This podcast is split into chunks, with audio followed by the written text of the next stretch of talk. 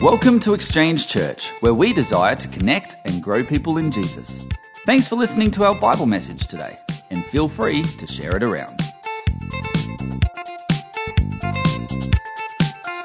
We are in the book of Daniel.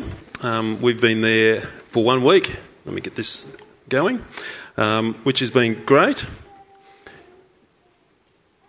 And we're going to go through the, the first six chapters, which are like six uh, different narratives here for Daniel, six different stories. Um, sometimes Daniel, sometimes Shadrach and Abshak, was it? Shadrach, Meshach, and Abednego. Abshak, I'll take that one as well. So um, we're going to see these guys um, as well next week when they get into the fiery furnace. So it won't be a kids' church lesson, but it'll be a really powerful lesson as well. But we're not going to get there today. We're going to get into chapter two. But before we get there, um, let me just uh, help us help us think about this. Holding power is a dangerous thing in human hands. Holding power is a dangerous thing in human hands. Uh, Lord Acton was a British politician and historian from the 18th century, and he made this quote about power to an Anglican bishop in 1887. He said this Power tends to corrupt, and absolute power corrupts absolutely. Great men are almost always bad men, even when they exercise influence and not authority. Still more when you superadd the tendency of the certainty of corruption by authority power tends to corrupt, and absolute power corrupts absolutely. We're going to be thinking about um, the ultimate power, which is God who is sovereign. And what we're going to see here today that He's a perfect sovereign, not corrupted in any way, and holds all power in His hands as we reflect on this through Daniel chapter 2 today. So if you've got your Bibles, go to chapter 2, verse 17 to 23. I'm going to read from there. Just would encourage you again, um, when we send out the Friday email, really try and do the pre-read because we actually are spanning the whole chapter of 49 verses. So some of you might think, where are we going? But if you do the pre-read, you sort of, you're in the zone somewhat as we do that. So we're just going to grab the middle section, but we are going to talk about the whole chapter. So verse 17.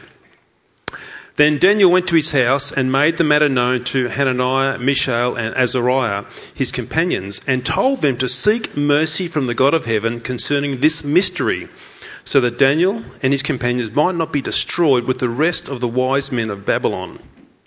Then the mystery was revealed, was revealed to Daniel in a vision of the night. When Daniel, then Daniel blessed the God of heaven. Daniel answered and said, Blessed be the name of God for ever and ever to whom belong wisdom and might. He changes times and seasons. He removes kings and sets up kings. He gives wisdom to the wise and knowledge to those who have understanding. He reveals deep and hidden things. He knows what is in the darkness, and the light dwells with him. To you, O God of my fathers, I give thanks and praise.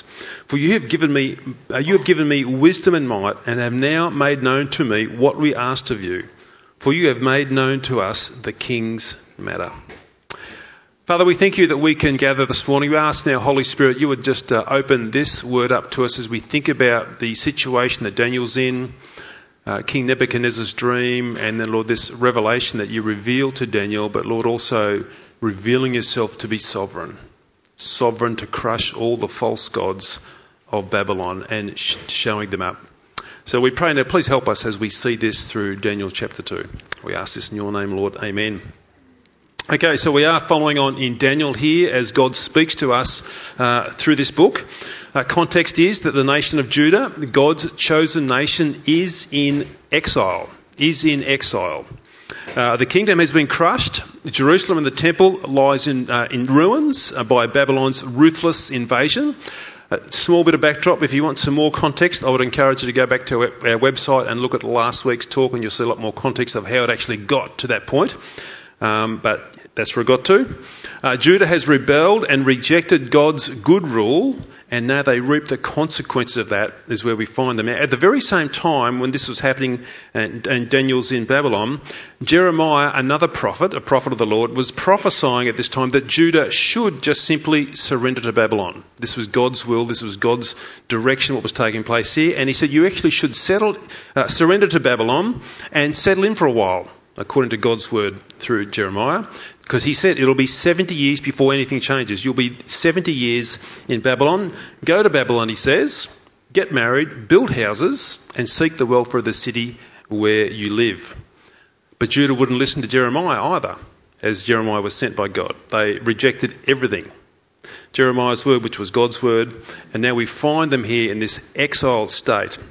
Here's the prevailing thought, though, for them and the Babylonians. Judah's in exile and they're dismayed, terribly dismayed. They think God is dead because God is powerless. God could not help them to, be, uh, to overcome Babylon. That's where, they are. that's where they are. Babylon, though, is very different.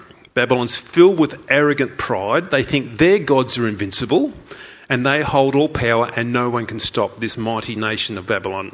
And they were the superpower of the world at that time. Then we see Daniel and his three, uh, three friends enter into chapter 1 uh, with godly resolve and conviction to uh, maintain their godly convictions and to stand up when, they, uh, when the Babylonians have crossed the line as far as his life's, uh, what God says is concerned. And they do that really well. And, and they actually serve God as their true and ultimate sovereign in this way. Here's where we're going to land today. Uh, in the context of Judah, God isn't dead. They think he is, but he isn't dead, he's alive. He's not only alive, but he continues to sovereignly rule over the world and defeat all challenges to his rule.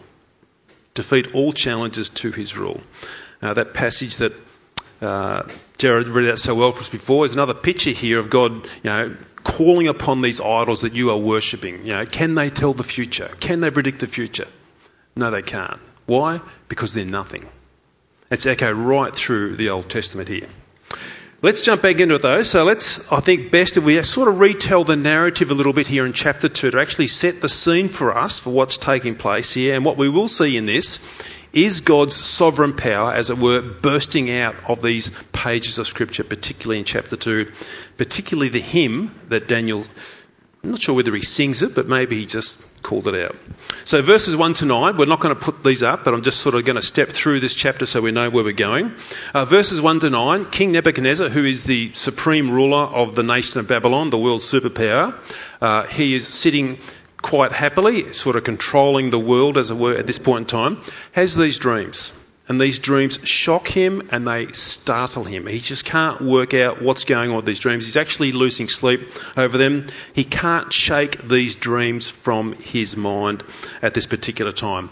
He then calls for his enchanters, his astrologers, his magicians, his sort of dream interpreters to come and tell him what he's dreamed and what does the dream means. So he's got, supposedly got all of his wise men to come and do this for him. Nebuchadnezzar gets really worked up because these magicians say, We can't do this. You need to tell us the dream first and then we'll give you the interpretation. How can we possibly know what you dreamed? Nebuchadnezzar said, Well, you guys are a bunch of frauds and failures and phonies. And he actually gets quite irate. He actually says, No way. If you don't tell me what I've dreamed, I'll rip you apart limb by limb. Now, that's actually what he says in there. He's quite an irrational guy. I'll rip you apart limb by limb and I'll tear your houses down stone by stone. So he's getting quite angry about this. These astrologers come back to him in verses 10 and 11, and this is what they say to, to King Nebuchadnezzar. The Chaldeans answered the king and said, There is not a man on earth who can meet the king's demand. For no great and powerful king has asked such a thing of any magician or enchanter or Chaldean. The thing that the king asks is difficult, and no one can show it to the king except the gods. Listen to the next bit whose dwelling is not with flesh. And we're looking at that from the Babylonian perspective, but it's a very telling remark there of the belief structure of these godless people when I say godless, they have their own gods, but not the true God. We have no kings, uh, we, have no, we have gods, O king, but they don't dwell with us. They're distant. They're a long way from us. And we have no relationship with these gods that we have in Babylon other than to give them a few sacrifices now just to appease them and to soothe them. But they don't dwell with us. That's the belief structure they have in their false gods. They're not a personal God. The king's not going to buy into this either. Verse 13, he decrees, I will kill every wise man in Babylon. You've let me down. I'll kill you all. And of course, that includes Daniel and his three friends at this time. Daniel hears about this death order that he's now included in, and he asks the officials, Why is this so urgent? Why is the king doing this? What's going on? And they tell him, "Well, the king's had this dream, and no one can tell him what the dream is. And Daniel steps up in a really faith filled statement and says, Let me meet the king. I'll tell him the dream that he had, and I'll interpret the dream for him as well. Daniel still doesn't know what's going on, but he goes in verses 17 and 19, goes back to his three friends, Shadrach, Meshach, and Abednego, and calls for an all night earnest prayer meeting, as you would in that particular case as well. Calls for this all night earnest prayer meeting. These guys get on their knees and they ask the Lord for mercy on their lives. And at the same time, can you please reveal what the king's dream is to us as well? At some point during the night, Daniel receives this supernatural revelation. This supernatural vision is given by God, and in this vision, God reveals to Daniel uh, King Nebuchadnezzar's dreams and what this dream means as well. Now, that is a bit of an aha moment if you stop and think about the whole narrative. Because what did the Chaldeans say about their gods? They don't dwell with us, they don't give us these sort of things. Ah, but we're seeing a different thing here about the God of Israel, the one true God. He does dwell with us. Daniel sings uh, a, well, sings or calls out a hymn of praise, which we're going to come back to in a minute in verses 20 and 23. He hurries now because everybody's life's on the line, in a sense, to give the, the king, uh, to tell him the dream and its interpretation in verses 27 and 28. Daniel says to the king, to King Nebuchadnezzar, no human being can do this, no matter how wise he is what the king is asking. It can't be done in our own strength our own wisdom. It, that just cannot happen. But, Daniel says, there is a God in heaven who reveals mysteries. And he has revealed this mystery to me, and he's also revealed this mystery to you, O king, but you just don't understand at this time what's going to take place in the future. Verses 31 to 45, as I said, we're trying to cover the whole span of the chapter. Daniel gives this detailed description of the king's dream and then its interpretation. Now, some people think this is the main point of the dream here, trying to work out these what are all these symbols and signs happening here in this little passage. It's not the main point of the of the chapter, but there are symbols and images there that show that there are four other kingdoms or earthly powers now and also coming at some time in the future. And each one of these powers is going to be in a power struggle toppling one another. Now, there's really good thought as we look back on history. This is not the main point of the chapter, but you'll be probably asking, what does it mean? There's really good thought as we look back on the history that it's this that the first kingdom that he sees in this vision is Babylon. It's his kingdom, Nebuchadnezzar's kingdom. The next one that comes along that sort of topples it over is the, the Medes slash Persians. And history can show that that's what they did. They actually overrun the Babylonian kingdom. And the next kingdom after that, who's ever heard of Alexander the Great? Some historians here, maybe? It's the Greek kingdom that overruns the Medes and the Persians, and then the next kingdom after that is the fourth one. It's the Roman kingdom that actually overruns the Greek kingdom. So you can go back in history and see that, but that's not the main point here of this chapter. But there's a fifth kingdom as well.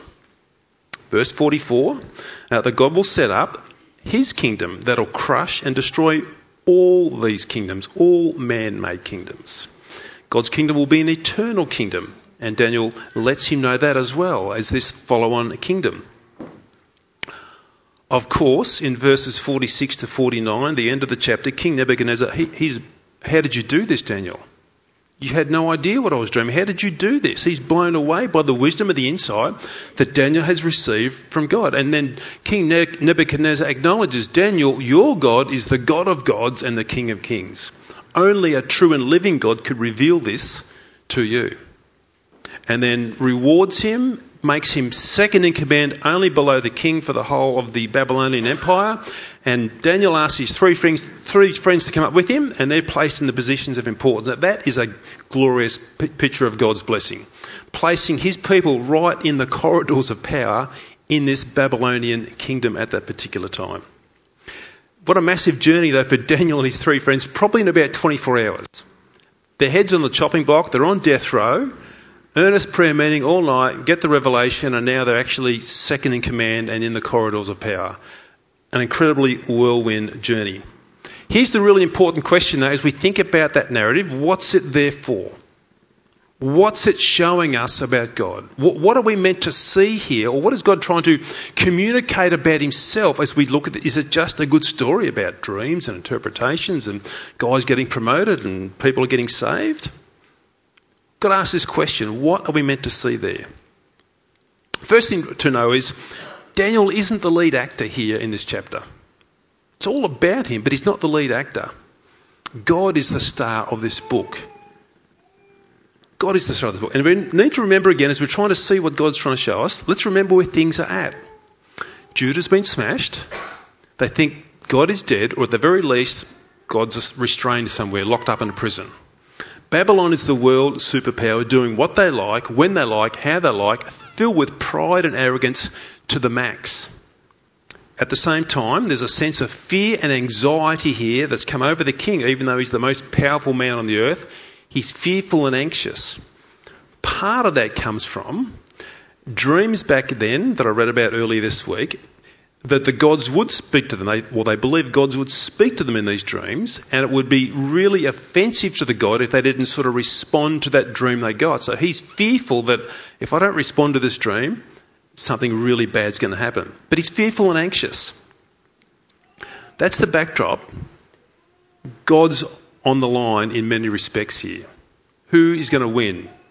The gods of Babylon or the God of Israel? And the big picture that God is showing us here that He is sovereign. He has no rivals. Nothing compares with the one true God. And He holds all power over everything, even the so called gods of this world. Why, the gods of the Chaldeans couldn't help the magicians. We can't do this. Our gods, but they don't dwell with us, King. We can't do this. But the God of Daniel comes through. He does do this. Daniel receives this vision and answer to prayer, and he's blown away again by the sheer greatness of this God who does dwell with us. And then Daniel can't help but burst out, as it were, in praise for this indescribable God who dwells with us and reveals things. And the big deal that God wants us to see shines out of Daniel's hymn of praise in verses 20 to 23. And what shines out here, as we stop and just see these things, is that God is sovereign over every single person in the universe and over every square millimetre of matter and space in the universe as well. This is the big idea that God wants us to see as we're reading through Daniel chapter 2. He rules, He reigns. Let's look at how Daniel sees this in verse 20. Daniel's received this vision, he's received this revelation, and he answers, Blessed be the name of God, forever and ever, to whom belong wisdom and might. You are the eternal God, forever and ever, and all wisdom and might belong to you. It's a, just an acclamation of praise. Verse 21 He changes times and seasons. He removes kings and he sets up kings. He gives wisdom to the wise and knowledge to those who have understanding. Don't ever read over a verse like that real quick. Stop. Think about what God has just said. Think about what He's actually just communicated to us as we read that. That's huge. That is massively huge. When we read and think about that, it's meant to grow God really, really large, and we're meant to go really, really small. God ordains the times and the seasons that we're in. Now, I don't think he's meaning the time of the clock or the season of winter, although he does ordain that as well. He's got a bigger picture in mind there, because he tells us in the next line God removes kings, God sets up kings. God removes kings, God sets up kings. God rules the times and seasons of kingdoms and power structures that we see. God does this. He is sovereign. What does that mean? Well, it means that God has ordained that Daniel Andrews is the Premier of Victoria for this season. God has ordained that uh, Prime Minister Anthony Albanese is the Prime Minister of Australia for this season. God removes kings, God sets up kings. God has ordained that Joe Biden is the president of the USA or the leader of the free world for this season. God has ordained that Vladimir Putin is the president of Russia for this season. God removes kings or people in powerful places and he sets up kings. God sits over all of this.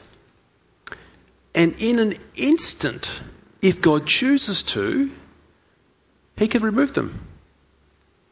Now, that doesn't mean we necessarily agree with everything they're doing, and often we can see a lot of stuff they're doing we just know why, because that is against what God would say. But we just understand God removes kings, God sets up kings. And when He does that, God is not cutting across democratic processes and our right to go to a ballot box and vote. God's not sort of forcing my hand over there and put an X in that box. No. I'm still making rational, responsible choices, but mysteriously, God actually is working all this out. And He's fulfilling His purposes and His plans through that. King Nebuchadnezzar, you are only here because God has set you up. God has used you for His purposes. You are only here because of that. Do not think King Nebuchadnezzar or anybody who's in a position of power that you're here by your wisdom or by your might. That's the wrong way to see it. You've got too small, you've got no view of God if you're not even thinking like that at all, or you've got too small a view of God if you're thinking, ah, oh, it's my wisdom and might that's got here. No, not at all. You see, God is reassuring Judah here in the middle of this, through this demonstration of this interpreting this dream, that he's alive and well, that he's not dead that he is sovereign, that he sits on the throne and he has no power, eh, sorry, there is no power to rival him whatsoever. Here's how Andrew Reid, um, the commentator, said about this early in, in the week. The real contest here, he's talking about this whole chapter 2, the real contest was between the God of Israel and the gods of the nations. God was proclaiming himself to be the victor when Daniel gave Nebuchadnezzar the dream and its interpretation. God was not dead. They thought he was. God was not dead and could take on the gods of Babylon and defeat them. How could he defeat them? Such victory was inevitable because he alone is God. He alone controls history and he alone re- reveals mysteries. Judah weren't thinking like that. So God just began to reveal himself once again. I am the sovereign Lord who controls history. Verse 22 uh, he reveals deep and hidden things. He knows what is in the darkness, and the light dwells with him. God knows what is happening in the so called darkness of people's lives when they think, nobody knows what I'm doing. Or I'm not sure what's happening here. God actually can, knows everything that's happened there, and He's able to reveal those things to us when and if required. And verse 23 to, to uh, wrap it up to you, O God of my fathers, I give thanks and praise, for you've given me wisdom and might. So Daniel now just thanking the Lord, and have made known to me what we asked of you, for you have made known to us the king's matter. Daniel's just in thankfulness, praise that God, you've actually rescued us in this situation by revealing to us uh, the, the, the king's dreams and to be able to interpret them. This is what God is showing Judah at this time. He is the Lord. He is sovereign. He reigns despite what you're seeing in the circumstances around you. Now, here's a, here's a quick thought. Sometimes people think about this or think this way, particularly when it comes to events happening in our lives or maybe events around the world. Sometimes people think that maybe the devil is winning in some circumstances around the world. That the devil actually, he's winning this battle and God is powerless somehow to intervene and stop and do that. People think that way. Sometimes, particularly, say, sickness or suffering taking place in someone's life, people will think, well, it's the devil who's doing all this, and God doesn't want it to happen, but, but, but it's still happening. And if you begin to think like that, that somehow the devil's got power or control in a situation like that, and God doesn't want it to happen, but if it then keeps happening, well, there's a sense where you're saying, okay, well, God has the, obviously hasn't got the power to intervene there and do that. People think like they think the devil's got power here and, he, and God can't stop what's happening in this situation. Super important that we never ever think like that. Never think like that. There's not one element in this universe where the devil holds some degree of power that God doesn't have. God holds all power in every situation. Now, having said that, there's a massive amount of mystery in God's purposes and how He works things out. Some things are just unexplainable at times. Uh, we've got a niece who, over the last two weeks, 16 or 17 years old, beautiful young lady, loves the Lord with all her heart, just been diagnosed with a sarcoma cancer. The prognosis of this girl living beyond the next couple of years are very, very slim. I can't work that out. Beautiful young girl, loves the Lord with all her heart. 16 or 17 may not get past her 18th birthday. There's a lot of mystery in God's sovereignty. That doesn't mean I just toss it out. That means I just submit myself to Him. So let's think about this then. God's sovereign. What's that going to do for us as we think about that, as we rest in that, as we try and comprehend that? Here's what Arthur Pink says about sovereignty. He says this The doctrine or the teaching of God's sovereignty lies at the foundation of Christian theology, and in importance is perhaps second only to the divine inspiration of the Scriptures. It is the centre of gravity in the system of Christian truth. So true. The sun, which, the, which all the lesser orbs are grouped, the cord upon which all other doctrines, doctrines of the Bible, are strung like so many pearls, holding them in place and giving them unity.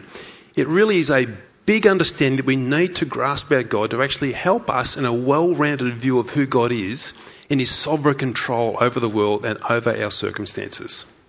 We need to grasp this really well. It's super important. So, to grow in our belief and understanding of God's sovereignty, which doesn't mean we'll understand every single action or, or thing that God's doing, it just understands He is in control of all things, will bring amazing peace into our lives in the challenging times. God will breathe that peace into our souls. It becomes this rock that we can stand on no matter what storm of life would come at us or we have to go through. Here's a couple of things that there's a lot of things that sovereignty does, but here's a couple of things. Firstly, sovereignty must grow a larger vision of who God is.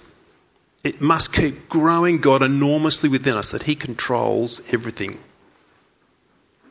To put us in awe of Him, and that's a good thing for us. Because what does that do? That awe and that respect help us to be sober about our lives, to live in holiness before this great and glorious sovereign. Secondly, sovereignty speaks peace and comfort into our souls no matter what we're facing, no matter what we're going through. I don't have to be stressed or anxious over the political scene. I might think, well, they're not the guys I voted for. I'm not telling you who I voted for, but they're not the guys I voted for, Lord.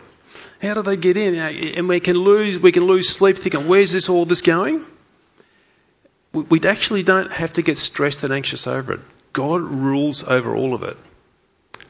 Having said that, though, that doesn't mean I put my head in the sand and just have no care or responsibility whatsoever.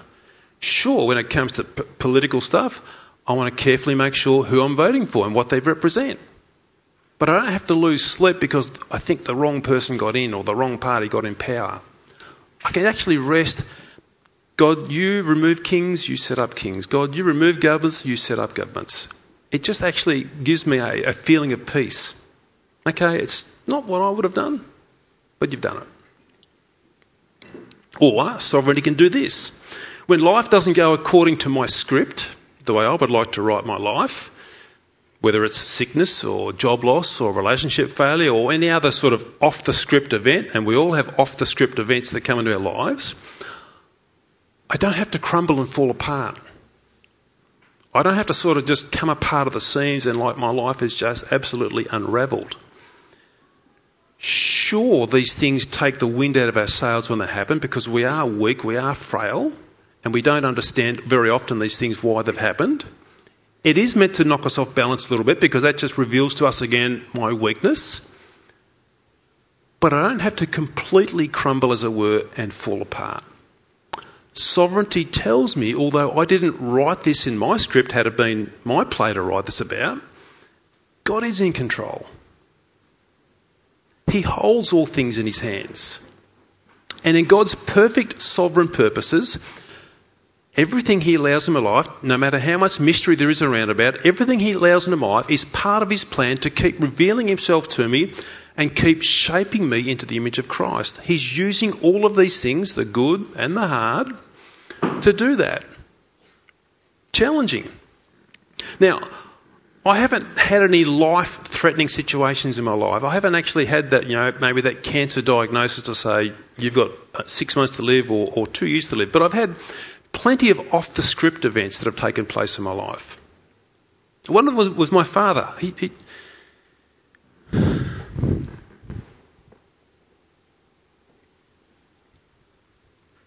My father died when I was 15. I love dad.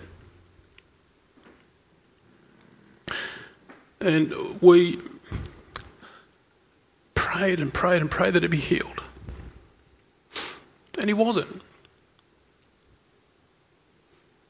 Totally off the script for me. We grieved, we hurt, which is natural. But we did with hope. Sovereign hope. It wasn't in my plan. It wasn't in my script. But it was in God's plan. And it was in His script. And ultimately, that speaks unshakable peace into our lives, unshakable strength into our lives. This is the sort of thing that God's sovereignty does. There is a God who's good and loving, and He controls things even when I can't see the end from the beginning. And it speaks that hope and that peace into your life. And this is exactly what the Lord is doing here in Daniel. They think it's hopeless. They think God is out of control. Judah's in this really dark place. They're in the control of these evil Babylonians. But God's showing himself again. Just through the interpretation of this vision that no God of the Babylonians could do this, God is in control. He rules, He reigns. Why is that important for us? Who knows what's ahead of us? I don't know what will happen tomorrow. My, my nephew's daughter two weeks ago had no idea she was going to get a sarcoma cancer diagnosed at the age of 16 or 17. We don't know what's ahead of us. But if we can grab something like this, this foundational truth, and build it into our hearts and lives with great faith, it becomes a tower of strength for us. Here's what God would tell us to do in that situation. Sure, it's natural. When that circumstance comes, you are blown off balance, just like the people of Judah were just totally knocked off balance just like anybody would be in that situation. But the Lord then tells us just live faithfully and obediently before Him in the meantime. Not trying to work it all out, detail by detail, just live faithfully and obediently before the Lord in the face of that circumstance. Bring it before the Lord in prayer, just like Daniel and his three friends did. It was beyond them. In prayer, Lord, would you, would you help us in this situation? And from there, what do we do? We simply entrust ourselves to the Lord. Just as Sam changed that word in that song there Lord, let us trust you. Let us trust you, even when I can't see where this is going.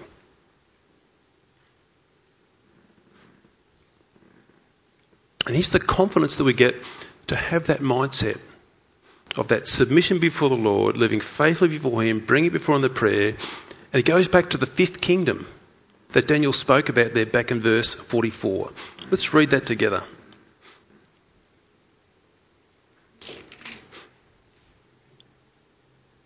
And in the days of those kings, so that's the previous kings, the God of heaven will set up a kingdom that shall never be destroyed, nor shall that kingdom be left to another people. It shall break in pieces all these kingdoms and bring them to an end, and it shall stand forever. That's the sovereign king that we serve who set that kingdom up. And it was set up 2,000 years ago when Jesus came. The kingdom is here, in part at the moment, not in full, but a fullness is coming. And the king who's gone to the cross to defeat sin and death for me is the same king who's written every day of my life. I'm not sure what that'll be, but I can trust him. He's got his hand on every single moment of my life. That is a powerful rock to stand on. Let's pray. Father, we thank you. We thank you again today that we can come to Daniel chapter 2. We can see Daniel and his friends in a really dark place. Lord, the death penalty is hanging over their heads. The nation of Judah is in a dark place. We thank you, God, that you come and you reveal yourself again. The sovereign Lord, who rules and reigns in every aspect of our lives, even the dark places. So I pray, God, please let that be renewed in our hearts today. You are a good, sovereign King. And you rule, Lord, for your glory and you rule for our good. And I pray, Holy Spirit, would you just let that speak peace into our hearts and our lives today as we think and reflect and meditate upon that. Father, we ask that, we pray that now in Jesus' name. Amen.